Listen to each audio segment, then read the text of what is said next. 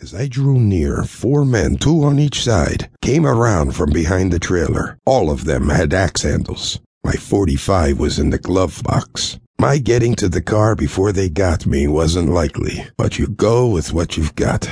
I made a break and tried to sprint to the car. Moments later, an axe handle knocked my feet out from under me. Pain erupted in my shoulder. I curled into a fetal position with my arms around my head as blows from axe handles and boots rained on me. It was all an agonizing blur until I passed out. Mother of God, it hurts. What happened? Where am I? I wriggled my limbs. It was excruciating, but everything except my left arm seemed to work. I dozed. Pain again. There was only a faint glow of light in the sky. It's evening now. I've lost most of the day. I lay in a daze and my entire body throbbed in agony. My tongue was swollen. Water. God, I need water. I've got to get up. I rolled to try to get to my right hand and knees. I gasped, like a knife in my sides. Damn broken ribs. I caught my breath, braced myself, and tried to rise again. Lord, have mercy! I was on my knees, leaning on one hand. My left arm hung limply, my entire body screamed, and I fought the impulse to retch. I stayed in that position until I got the pain under control, and then pulled one knee forward.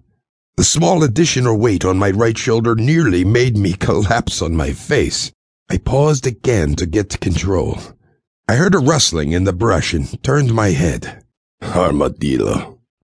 Lifting myself to a kneeling position was the hardest thing I've ever done. Pain surged through me and I nearly fell, but I willed myself to stay erect. I fought again to control my breathing. I stayed in that position until the pain in my knees was worse than the pain throughout the rest of my body. The sun hung low above the horizon but it was noticeably higher than before.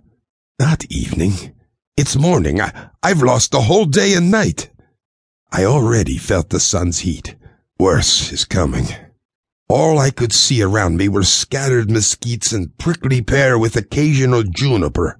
God help me. I've got to get up. I braced myself and rose to my feet.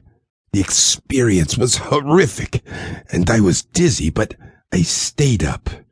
Again I gagged, nearly vomiting. Even from my feet, all I could see was thin brush and parched ground. No building, no power line, no pipeline, nothing. I staggered to a mesquite and grasped a branch for support.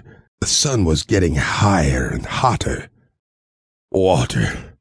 I felt the watch pocket in my Levi's. The bastards at least left me a penknife.